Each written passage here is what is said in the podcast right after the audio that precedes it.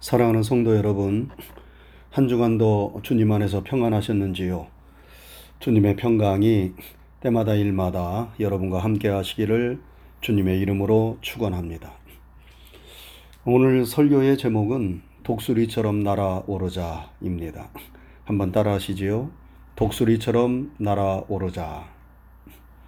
여러분, 우리는 날아올라야 합니다. 어떻게 날아올라야 합니까? 독수리의 날개치며 올라가듯 날아올라야 합니다. 독수리가 날개를 활짝 펴고 날아오르는 모습을 보면 참으로 장관입니다. 우리 눈앞에서 바로 날아오르는 비행기를 보는 것과도 같습니다.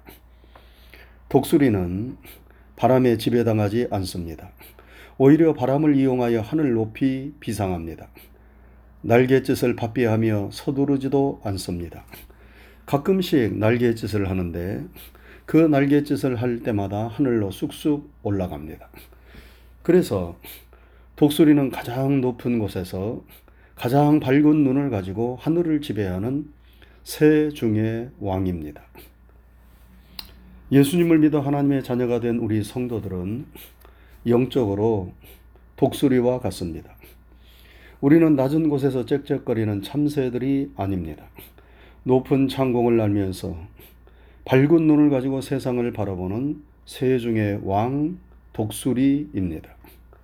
하나님의 자녀가 된 우리들은 그만큼 귀하고 강하고 대단한 존재들입니다.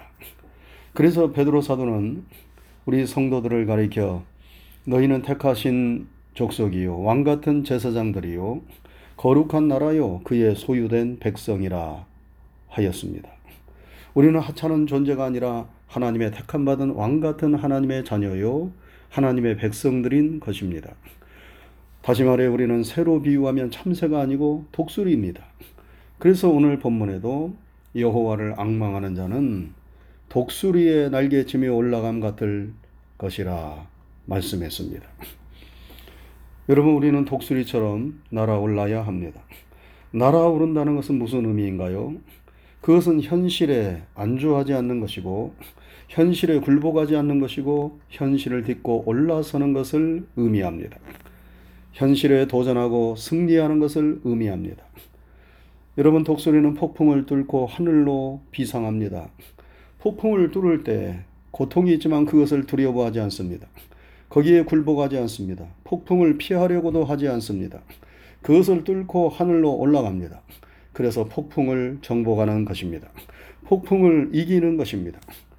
독수리인 우리는 현실에 안주하려고 해서는 안 됩니다. 얼마든지 더 나아갈 수 있는데, 더 발전할 수 있는데, 더 올라갈 수 있는데, 이 정도면 되었다 자만하고 현실에 안주하려고 해서는 안 됩니다. 여러분, 예수님은 우리에게 깊은 데로 가라고 말씀하셨어요. 약한 곳에 머물러 있으라고 말씀하지 않았습니다. 여러분, 얕은 곳은 위험하지 않아요. 편안합니다. 그러나 깊은 곳은 위험합니다. 모험이 뒤따릅니다. 그러나 얕은 곳에는 큰 고기가 없지요. 깊은 곳에 가야만 큰 고기가 있습니다. 예수님이 깊은 곳으로 가라고 말씀하신 것은 현실에 안주하지 말라는 말씀입니다. 모험이 있고 위험이 뒤따른다 하더라도 도전하는 삶을 살으라는 말씀입니다. 아브라함이 하나님께서 떠나라고 명하시니까 갈 바를 알지 못했지만 그는 그의 친척 본토 아비집을 떠난 것처럼 현실에 안주하지 말고 떠나라는 것이지요. 아브라함이 말씀을 쫓아 떠난 결과 그는 믿음의 조상, 축복의 조상이 되었습니다. 우리들도 다 고향을 떠나고 조국을 떠나 이곳 미국에 와서 살고 있습니다. 편안하고 익숙한 것만을 추구했다면 우리는 떠나지 못했을 것이고 이 미국 땅에 지금 살 수 없었을 것입니다. 현실에 안주하지 않고 떠났기 때문에 우리는 지금 여기에 있는 것입니다. 저는 미국에 와서 살게 된 것이 얼마나 감사한지 모르겠어요. 미국에 처음 와서는 모든 것이 낯설어서 후회가 되고 한국에 돌아가고 싶은 마음도 많았습니다. 그러나 이곳에서 아이들을 키우고 10년, 20년 세월이 흐르다 보니 미국이 점점 더 좋아졌습니다. 그래서 지금은 한국에 돌아가고 싶은 마음이 없습니다. 정 한국에 가고 싶으면 여행이나 다녀오면 되지 하는 마음만 있을 뿐입니다. 아브라함처럼 정든 고국을 떠나올 때에는 갈 바를 알지 못하고 무작정 떠나왔지만 모든 것을 선하게 예비하시고 지금까지 인도해 주신 하나님을 생각하면 감사할 것밖에 없습니다. 건축가로 이름이 널리 알려진 프랭크 로이드 라이트는 아름다운 집과 건축물들을 수없이 설계했어요. 라이트가 은퇴할 무렵 한 기자가 그에게 물었습니다. 당신은 근사한 건축물들을 많이 설계하셨는데 어떤 건축물이 가장 마음에 드나요? 그러자 라이트는 조금도 망설이지 않고 대답했습니다. 그야 다음번 건축물이죠. 여러분, 과거의 성공에만 안주하지 않고 끊임없이 전진하겠다는 그든 결의가 돋보이지 않습니까? 우리는 자만하지 말고 현재에 안주하지 말고 끊임없이 전진하고 발전해야 합니다. 하나님이 우리에게 주신 잠재력을 계속 끌어내어 발전해야 합니다. 여러분 이런 말이 있습니다. 여러분이 선생님이라면 가장 위대한 수업은 아직 진행되지 않았습니다. 여러분이 건축가라면 가장 멋진 집은 아직 지어지지 않았습니다. 여러분이 연주가라면 가장 좋은 연주는 아직 이루어지지 않았습니다. 여러분이 사학가라면 아직 최고의 계약은 성사되지 않았습니다. 여러분이 목사라면 아직 가장 좋은 설교는 행해지지 않았습니다. 여러분, 우리는 현실에 안주해서는 안 됩니다. 더 나은 기대를 가지고 꿈과 소원을 가지고 앞으로 전진해야 합니다. 아직 여러분과 저에게는 최고의 날이 오지 않았습니다. 그 날을 향하여 우리는 가는 것입니다. 현실에 자만하고 머물러 있으면 안 되며 현실을 뛰어넘어 날아올라야 하는 것입니다. 또한 우리는 현실의 고통에 굴복해서도 안 됩니다. 그것으로 인하여 좌절하고 낙망하고 자포자기해서는 안 됩니다. 폭풍과 같은 현실에 무릎 꿇어서도 안 됩니다. 우리에게 어떤 어려움이 있습니까?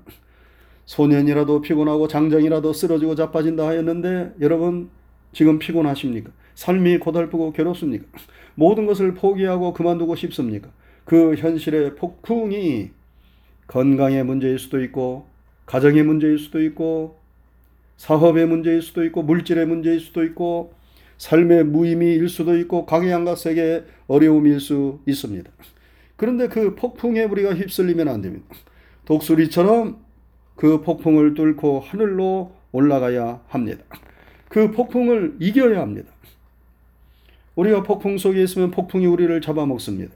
그러나 폭풍을 뚫고 올라가면 폭풍은 더 이상 우리를 괴롭힐 수 없습니다.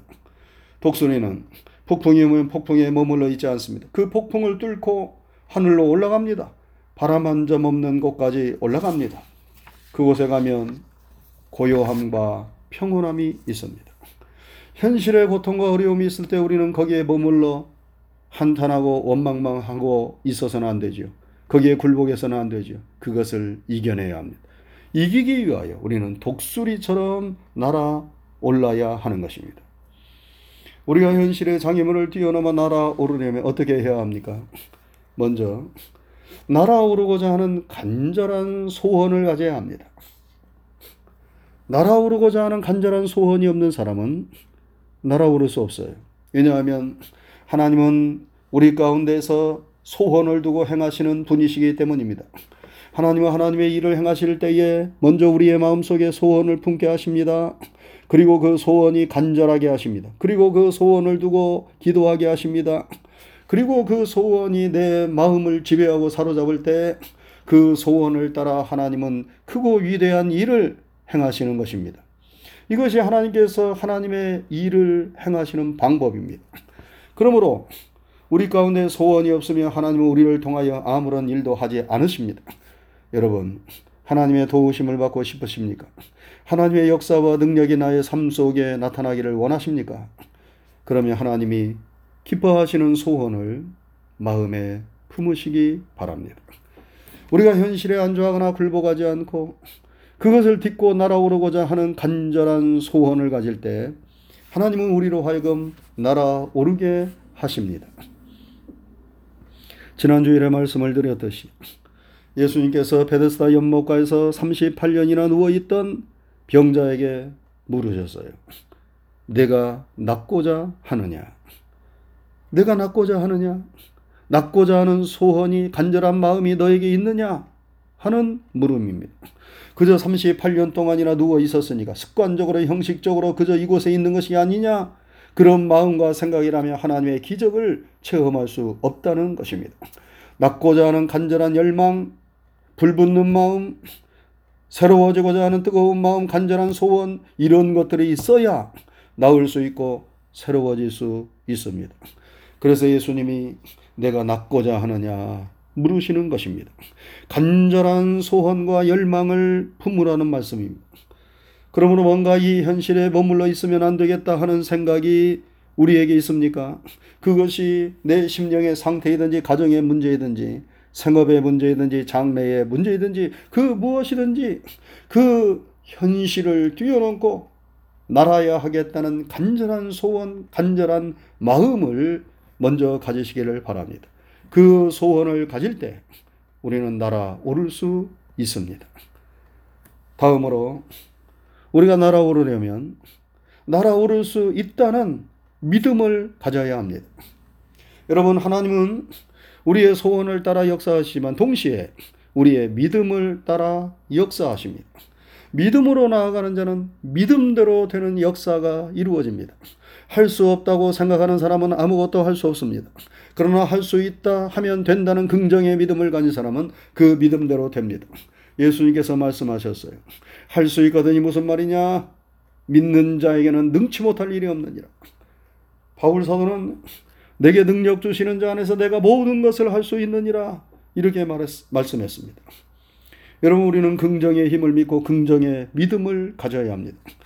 비록 현실이 어둡고 답답하다 하더라도 우리는 그것을 얼마든지 감당하고 이겨낼 수 있다는 믿음이 확고해야 합니다.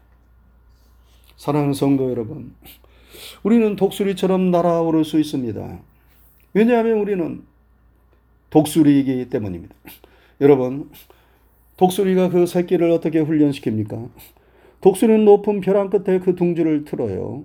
그리고 그곳에 새끼를 낳고 키웁니다.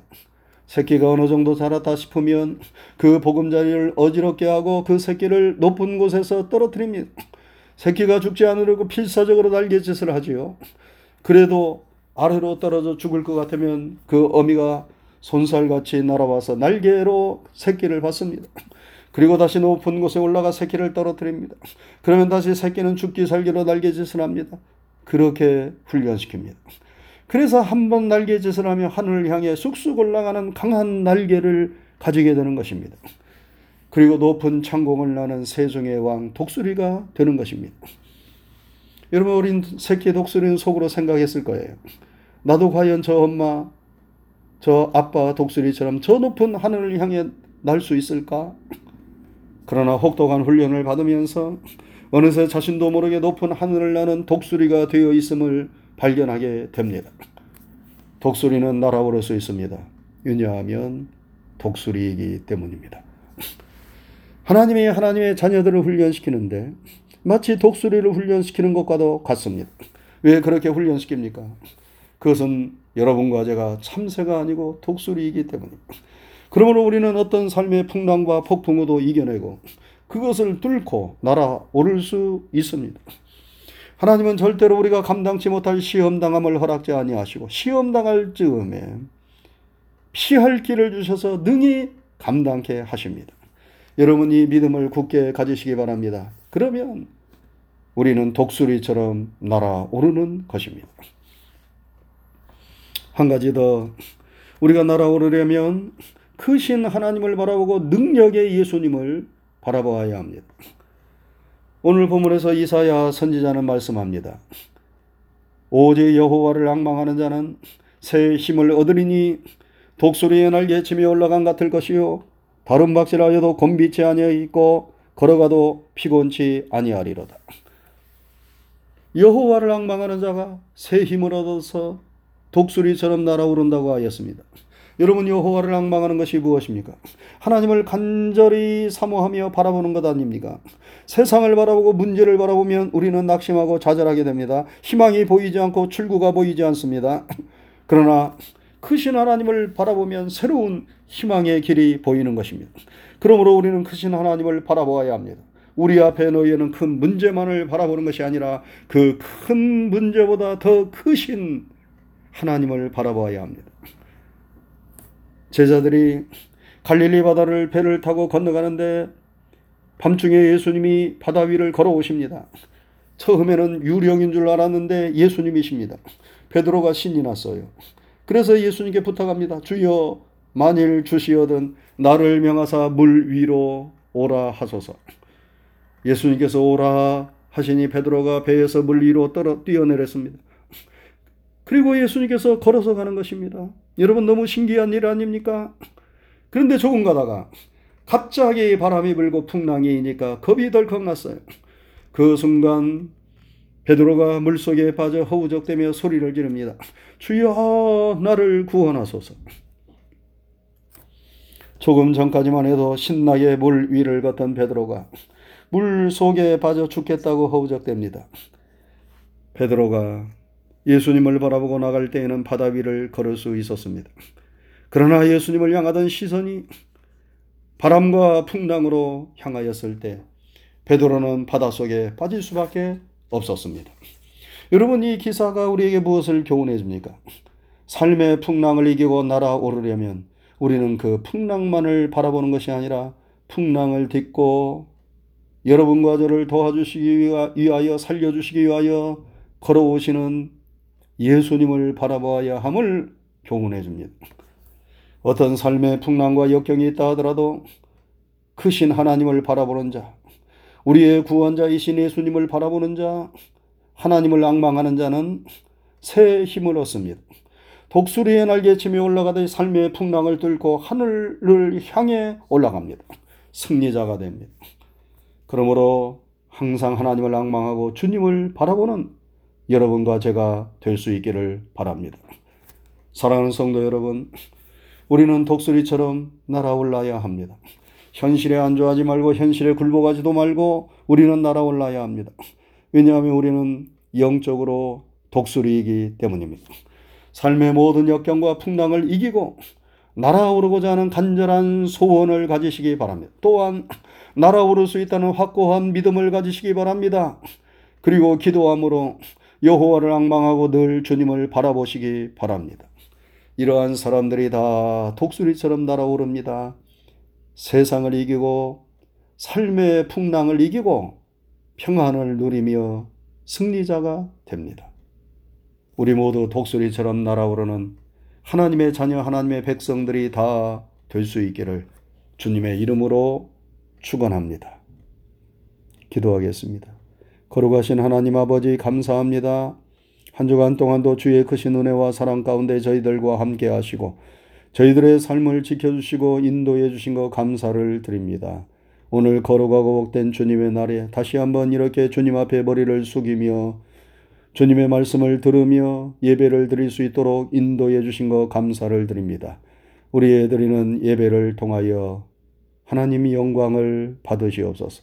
오늘 주신 말씀을 마음판에 잘 새기게 하여 주옵시고 우리가 살고 있는 이 세상이 참으로 폭풍우가 이는 험난한 세상이라 할지라도 우리가 독수리처럼 그 폭풍을 뚫고 풍랑을 이기고 날아오를 수 있도록 하나님 우리를 도와주시었기 원합니다. 하나님께서 우리를 왕 같은 제사장으로 영적인 독수리로 지으셨음을 믿습니다.